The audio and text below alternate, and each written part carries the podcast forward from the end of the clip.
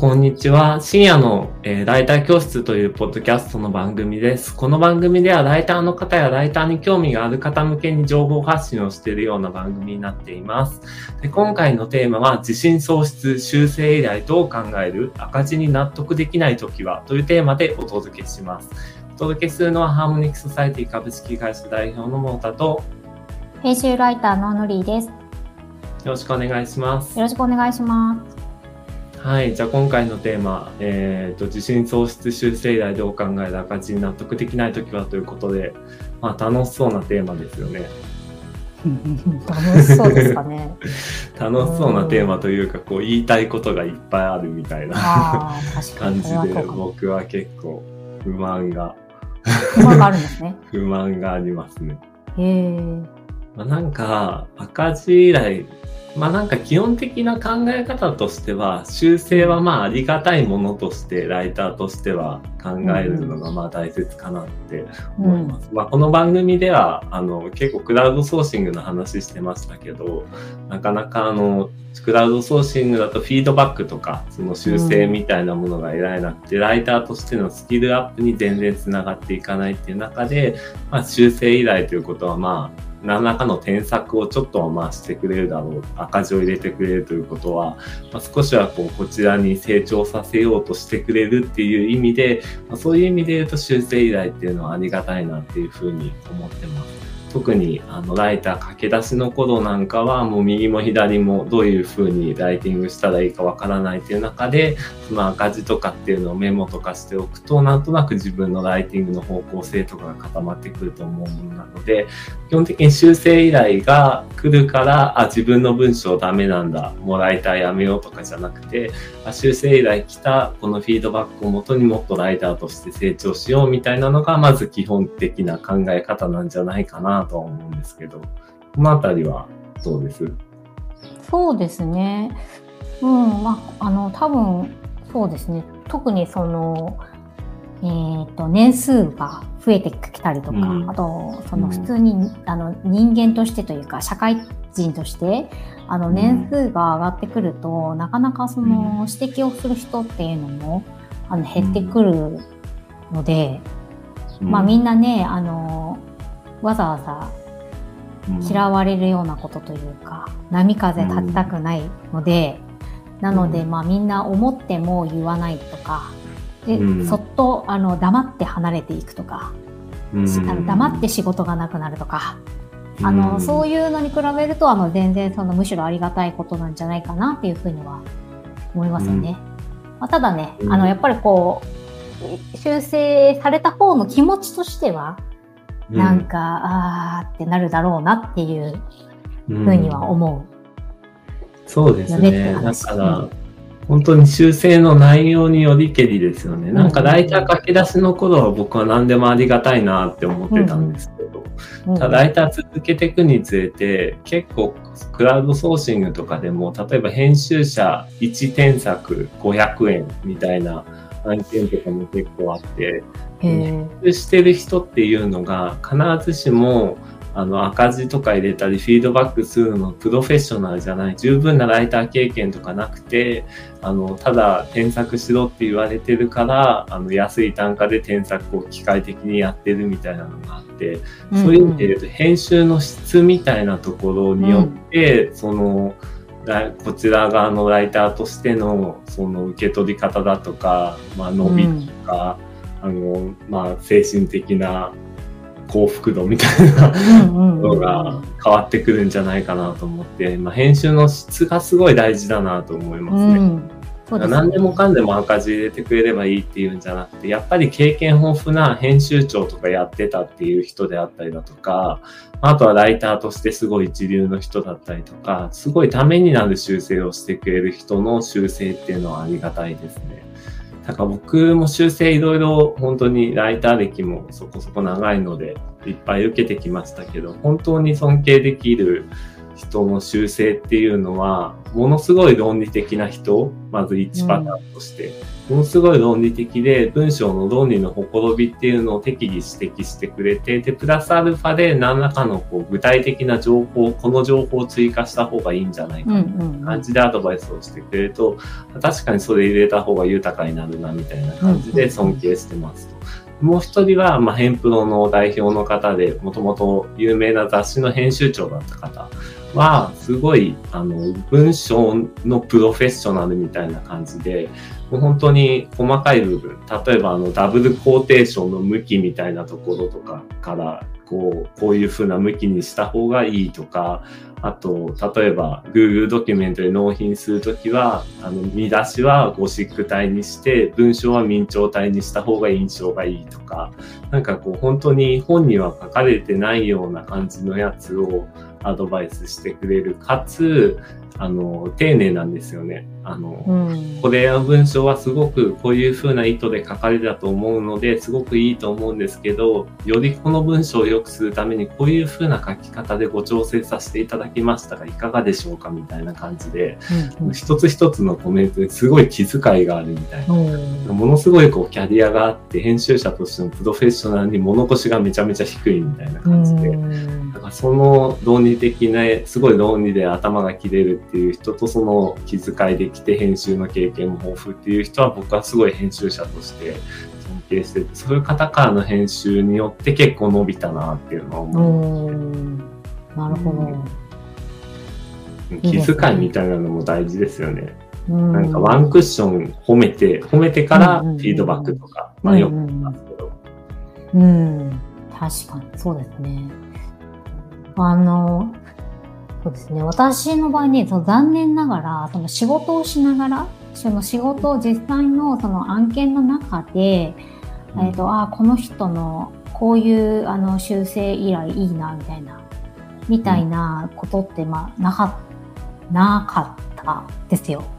なので、あのー、あれですね、諸田さんは、まあなんかあんまりそういう功罪くみたいな話とかってどうなのみたいなことをね、あの、以前おっしゃってたかなと思うんですけど、なんかある程度、あのー、ある程度なんかもうややってて、でもその後伸びがちょっと期待できないっていうか、このままただこれをやってても自分伸びないだろうな、みたいな。っていうその自分のなんかこう課題感みたいなのを持った上で、そのこなんか講座とか行くのは私はいいかなと思ってて、なので言ったんですね。そういう講座に。で、そしたらね、やっぱりね、その、いや、すごいね、赤がね、めっちゃ入ったんですよ。今までは、だからなんだろう、まあなんていうか、まあこれでいいじゃんみたいな感じとかで特にその問題とかも指摘されたことがなかったし、まあなんかもしかしたら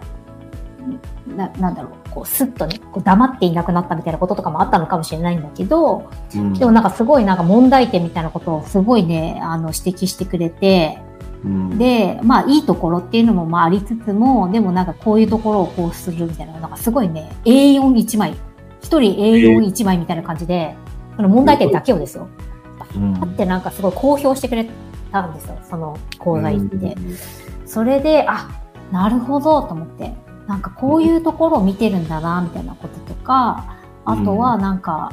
こう、やっぱりそういうちゃんと、ちゃんとしたキャリアがある人って言ったらちょっとあれ、あれなんですけど、あの、見てもらうっていうのは、いい、いいことだったなっていうふうに思いますね、やっぱり。うん、そうですよ。うん、何でもかんでも、ライター講座僕はそんなにあんま行かない派ですけど、うん、あの目的意識があったり課題意識があった上で入るっていうのは全然ありだと思ってて大学とかもそうじゃないですか。うん、例えばあの研究したいテーマとかが決まっててこの教授のもとで勉強したいからこの大学選ぶんだみたいなのって、うん、絶対大概うまくいくパターンで、ただ偏差値表みたいなのを見て、偏差値ランクみたいなのを見て、偏差値ランク高いからこの学校行こうみたいなって、大概まあ、うまくいくこともまあ多いですけど、うまくいかないことも多かったりするじゃないですか。うん、なんかそういう意味で言ったら、そういうライター講座とかってやっぱ課題意識っていうのを自分で明確にしてるっていうところで、やっぱある程度経験があって自分で内省をしてる人で、課題っていうのが希望になった人っていうのが行くのがいいかなと思います。うん、なんか何もない状態で行くと、結構食い物にされたり、うん、いいかどうか判断とかできなかったりして難しいと思うんですけど、うん、そういう意味で、本当に中級者以上の人が伸び悩んでて、課題意識があって、それを解決するために行くっていうのはもうすごいいいことだと思います。なんか赤字ちなみにどんな感じのことだったんですか？いやそうですね。いや、例えば、まあなんかね、それ確かね、インタビュー記事なんですけど、対談形式で書くっていう、まあ、テーマがあって、うん、で、最初ね、それなんか、まあ、どうやって書くのかなと思って、もう普通にただね、なんかその文字起こしした、まあ喋ったまんまみたいな感じで 書いてたんですよね、最初ね。で、そしたら、やっぱりこれは、この年齢の人、この、やっぱりその会社の叱るべきその社会的地位がある方がこうお話しされてて、で、それがこう文字にテキストになった時に、まあご本人であったりとか、あとはその関係者の方とか、ご家族の方とか、あの、そういう方がなんかどういう印象を受けるかっていうのを、それを考えて、あの、書いてくださいみたいな。だからなん、なんて言うんですかね。なんとか、みたいなっていう話し方って、本当に喋り言葉とかで喋ってたとするじゃないですか。で、それを、じゃあ50のおじさんとかが、なんとか見たいなとかってそのまま普通に書いてて、こんなのなんかダメでしょみたいな。あなるほどね。こととかね、例えばの話ですけど。なるほど。うん、結構、視野をこう、ひどく持ってみたいな感じですね。うん。だから何ですかね、書くことそのもの、その文章そのものがっていうことよりも、あの、まあ、そういう、なんですかね、言葉選びみたいなことであったりとか、あとは、その、この順番でこれ言って、意味わかんなくないみたいなこととか、とか、あとは、なんか、これいらないよね、みたいな。あの、ああなたがこれを話は面白かったかもしれないけど、今回のこの主題にこの話関係ないよね、みたいなこととか。うん。うん。なるほどね。確かにそういうのあるあるですよね。うん。自分がインタビューしてすごい思い入れがある部分とかどうしても話させたくてねじ込むと、それはあの、うん、そもそも設定してたあのテーマとずれるでしょみたいなところがありますので、なかなか自分では気づかなかったりするところ。うん、ああ、なるほどね。そういう意味だとやっぱライティング講座もね、それなりのちゃんとしたとこ選べばすごい効果あるですよね。うん、うんなんか、あとは、うん、あ、そうですね。はい、どうぞどうぞ。あ、いやいや、どうぞどうぞ。あとはやっぱり継続するってこともすごい大事だと思ってて、僕結構英語のライティングをあの結構書く機会があったんで、昔、うん、その時にあの大学受験の時に2年間あの毎週あの150文字の英作文を2年間先生に添削してもらってたんですよ。ノートにまとめてて赤字とかついててで全部覚えてみたいなのやったらなんか大人になって英作文書いたらなんかめっちゃ論理展開しっかりしてるみたいな感じであの日本語の文章より英語の文章の方が論理的に書けるんですよ。うんうん、確かにそうですよね。あなんかそういう意味で言うと、ライティングとかってなんかどうしても単発感あるじゃないですか。うんうん、得られる知識が。つまり、本とかと違って体系的にこう何かを学ぶっていうよりも、個別具体的な一個を学ぶっていうことの積み重ねだから、どうしてもこう終わりがないんじゃないかとか、キリがないんじゃないかとか、これ一個だけ学んでも、本当にライティング力っていうものは伸びるのかっていうのはあると思うんですけど、うん、そういうものをやっぱり積み重ねてきた人と積み重ねなかった人で、本当に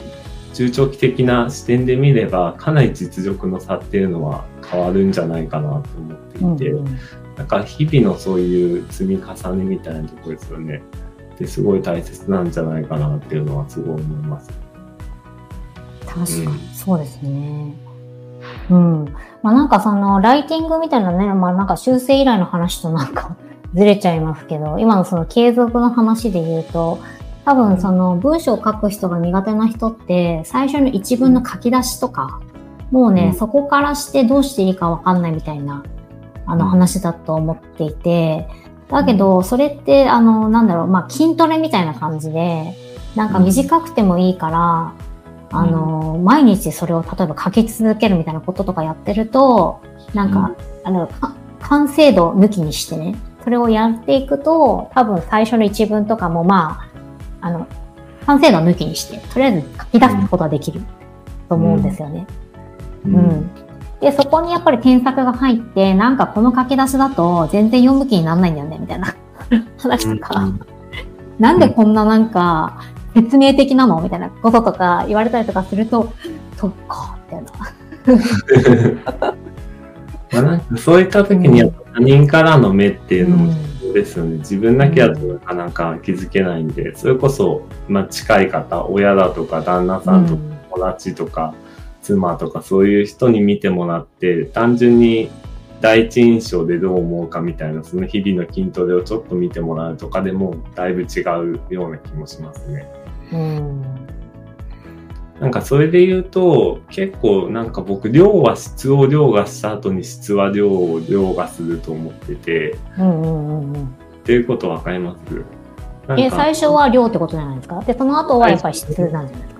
そうなんです、そうなんです。うん、最初の何もやみくもな時は、あの、量をひたすらこなすことがめっちゃ大事で、うん、でそうすると質が上がってくるんですけど、そうするとあの手止まりになるんですよね。うん、そうすると質を追求しないと、あの、量をいくらやっても伸びないんですよね。うん、まあ、その転換点のところみたいなところで、まあ、その筋トレみたいなところは結構量みたいなところもあるのかなと思うんですけど、そのライター講座のさっきあった話みたいなのは質的なアプローチで、うん、なんかそういうものの、こう自分が今その量のから質の段階にいるのか、質から量の段階にいるのかって意識して、あの自分のライティング力みたいなのをあの、わかるといいのかなと思います。なんかライティング力ってあれじゃないですか。あの、指標がないですからね。試験。まあありますけど、なんかクラウドワークスとかがやってるライター検定、あれ、と、あ、大丈夫か。ライター検定とかってなんかありますけど、うん、ぶっちゃけわかんないじゃないですか。ライティング力って数値化できるものじゃないし、その同じ文章でも載せる媒体によったりターゲットオーディエンスが違うと効果が違ったりするので、うん、そういう意味で言うとライティングに正解とか偏差値みたいなものっていうのはつけにくいので日々内省してみたいな感じですよね。なんかそういう意味で言うと結構根気強い作業というか。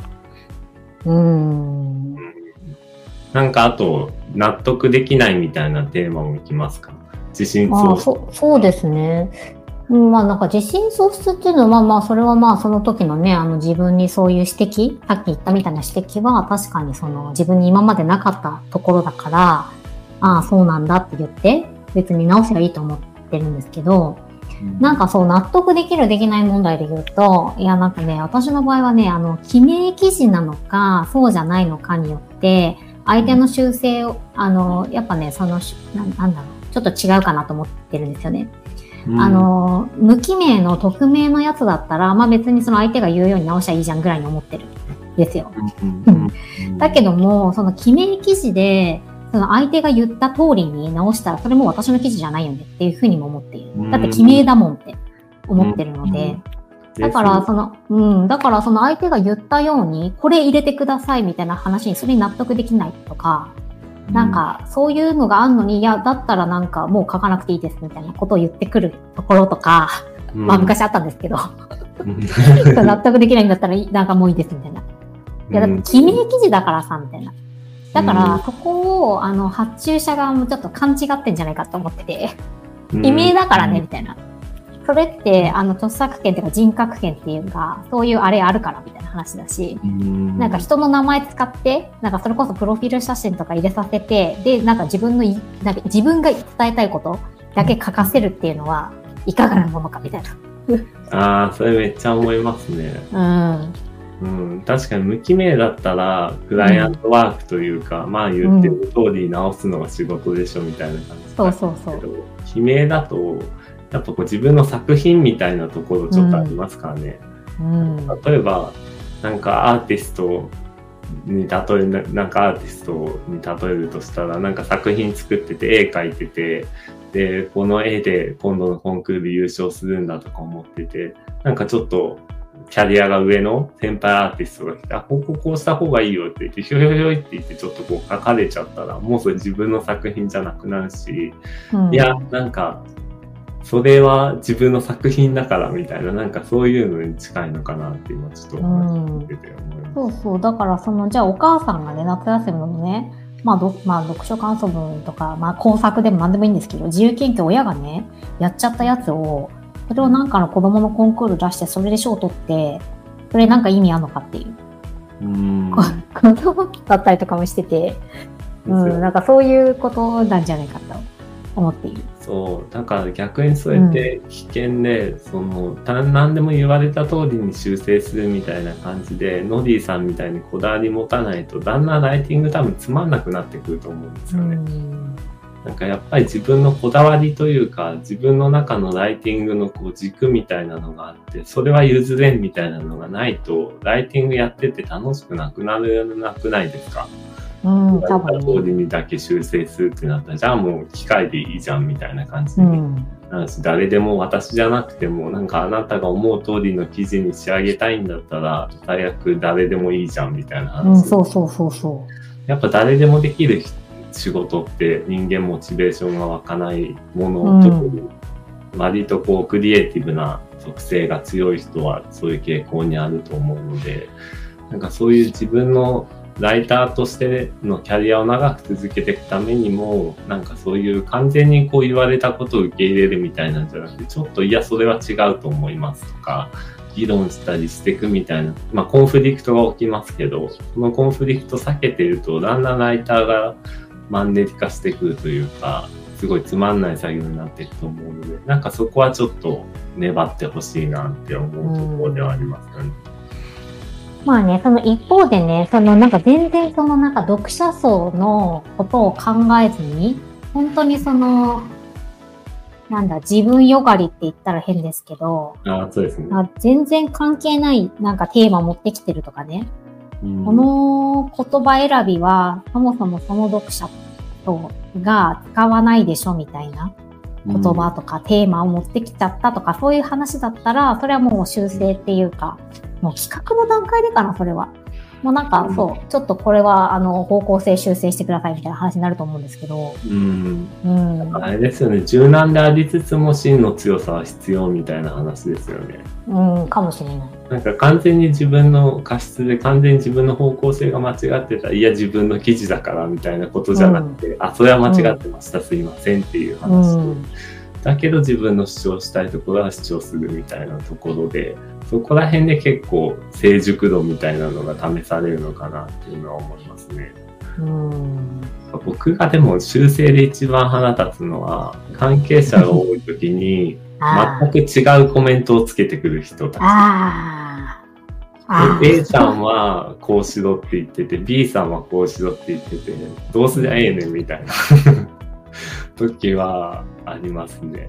でも直せみたいに言われて。どうすんのもう A さんはこう言ってて B さんはこう言ってるんですけど、あの、僕はこれがいいと思うんですけど、どうしますか？どう落とし前つけますか？みたいな感じのコメントを投げる。いや、やだ。あ、いやありますね、そういうの。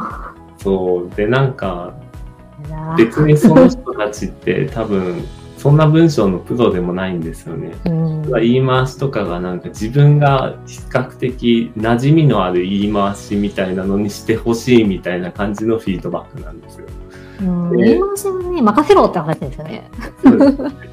そう文法的におかしいとかだったら学直しますけど、なんか言い回しの好みみたいなので、なんか違うことを言われてくると、こっちはプロとして一応やってるし、なんかもうそういうのってすごい消耗するなって思ったんで、そういう案件とかはもう絶対起きるんですよね、そういうことが。関係者が多いと。あれですよね。いや、なんかそれ、その話って、なんか本当にそれ今ライティングの話してるようですけど、うん、あのー、なんか管理職とかの人が、うん、あの、なんか、放任みたいな、なんかにすんのか、それともマイクロマネジメントすんのかみたいな話とかと結構通じる話だと思ってて、うん、うん、なんか丸投げでも困るんだけど、なんか一個ずつ全部なんか確認しとんなきゃいけないみたいな。いや、だってさ、いや、こっちそれであの仕事してんだけどみたいな話もあるので、だからその辺のなんかさじ加減ですよね、やっぱりね。どこまで任せてもらえるかっていうのは、あらかじめ合意取った方がいいんですよね、本当は。うん、多分そうですね。このレベルのあれは任せてほしいし、みたいな。でもそれってなかなかやってる人って多分僕見たことないし、見たことない。ね、事前段階でそういうコンセンサスを取ってる人とかって見たことない。うん、このいうレベルのやつは任せてほしくて、本当はそういうことやった方がいい。多分マネジメントとかだったらそれやると思うんですけど、うん、まあ、ライティングではそこまでやるほど浸透してないので、それやるとかなり異端児な感じになるような気がしますね。まあ、やってもいいとは思いますけど、本当に課題を解決したいんだとかも指摘しちゃうとかですよね。だそうするとそれはそれでまたちょっと、あの、なんていうか、あの、コンフリクトが生じるというか、A さんは好みを押し付けたくて、B さんは B さんの好みを押し付けたくて、そういった挟み状態なんですけど、どうしますかとか言うと、単純に嫌なやつみたいな感じになっちゃうんで、それはそれでまた別のクライアントワークがうまく滞りなく進まなくなるっていう別の問題が生じてきてしまうので、いや、ライターって、まあ難しいですよねっていう話ですよね。いろんなものにた、特に関係者が多いと、板挟むことも結構多いんで、まあ、難しいところではありますね。とあと、めっちゃ編集に時間かかって、超ギリギリであるのに、修正は速攻で直せみたいに言ってくる人もああ、いますね。あれはなんかちょっとやめてほしいですよね。初稿3日であげろって言われて、で、編集に2週間かけて、で、次の日の昼に直せみたいな感じで、もう書いたことちょっと忘れちゃってるし、みたいな。ものとかあって、まあ、そういうのはこう、相当、あの、なんていうか、遠ざかっていくのがいいのかなとか思います。まあ、あんまり言うと、こう、愚痴大会みたいになる。そんなには言わないですけど、そういう。でまあ、自信喪失っていう観点で言うと、自信喪失する必要はそんなないかも、ね、うん、ないですよね。その時は、まあ確かにショック、自分が一生懸命、例えば水耕とかも一日寝かせてやったやつが赤まみれになった。まあそれはショックかもしれないですけど、ただ相手も人間なんでね、相手が100%正しいこうあの修正をしてくれとも限らないし、交渉の余地もあるし、あと成長にもつながるっていうことで、なんかそこを自信喪失にしないで、なんとかキャリアのステップアップ踏み台にしていくみたいな、なんかポジティブな強さみたいなのは結構持たないと辛くなっちゃう人もいるかもしれないですね。うん。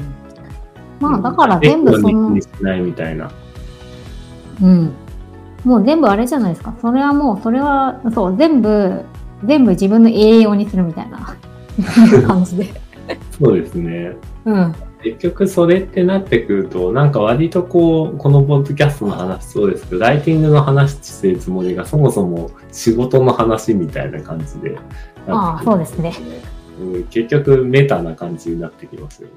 あまあでも、そういうもんですからね。だからそういう意味で言うと、ライターって結構本当総合格闘技的なところもあるなと思ってて、コミュニケーション力も求められるし、なんか時には引いたり、時には押したり、で、ライティング力はもちろん求められるし、取材力みたいなのも求められるし、文字起こしみたいな地味な作業もやらなきゃいけなかったりするから、結構ライティングって誰でもできるっしょみたいにあの思う人もいるかもしれないですけど、まあ、誰でもできますよね。ライティングの文章2000字とかでなんか適当な文章を書くんだったら、それは誰でもできますよね。みんな文章を書けるから。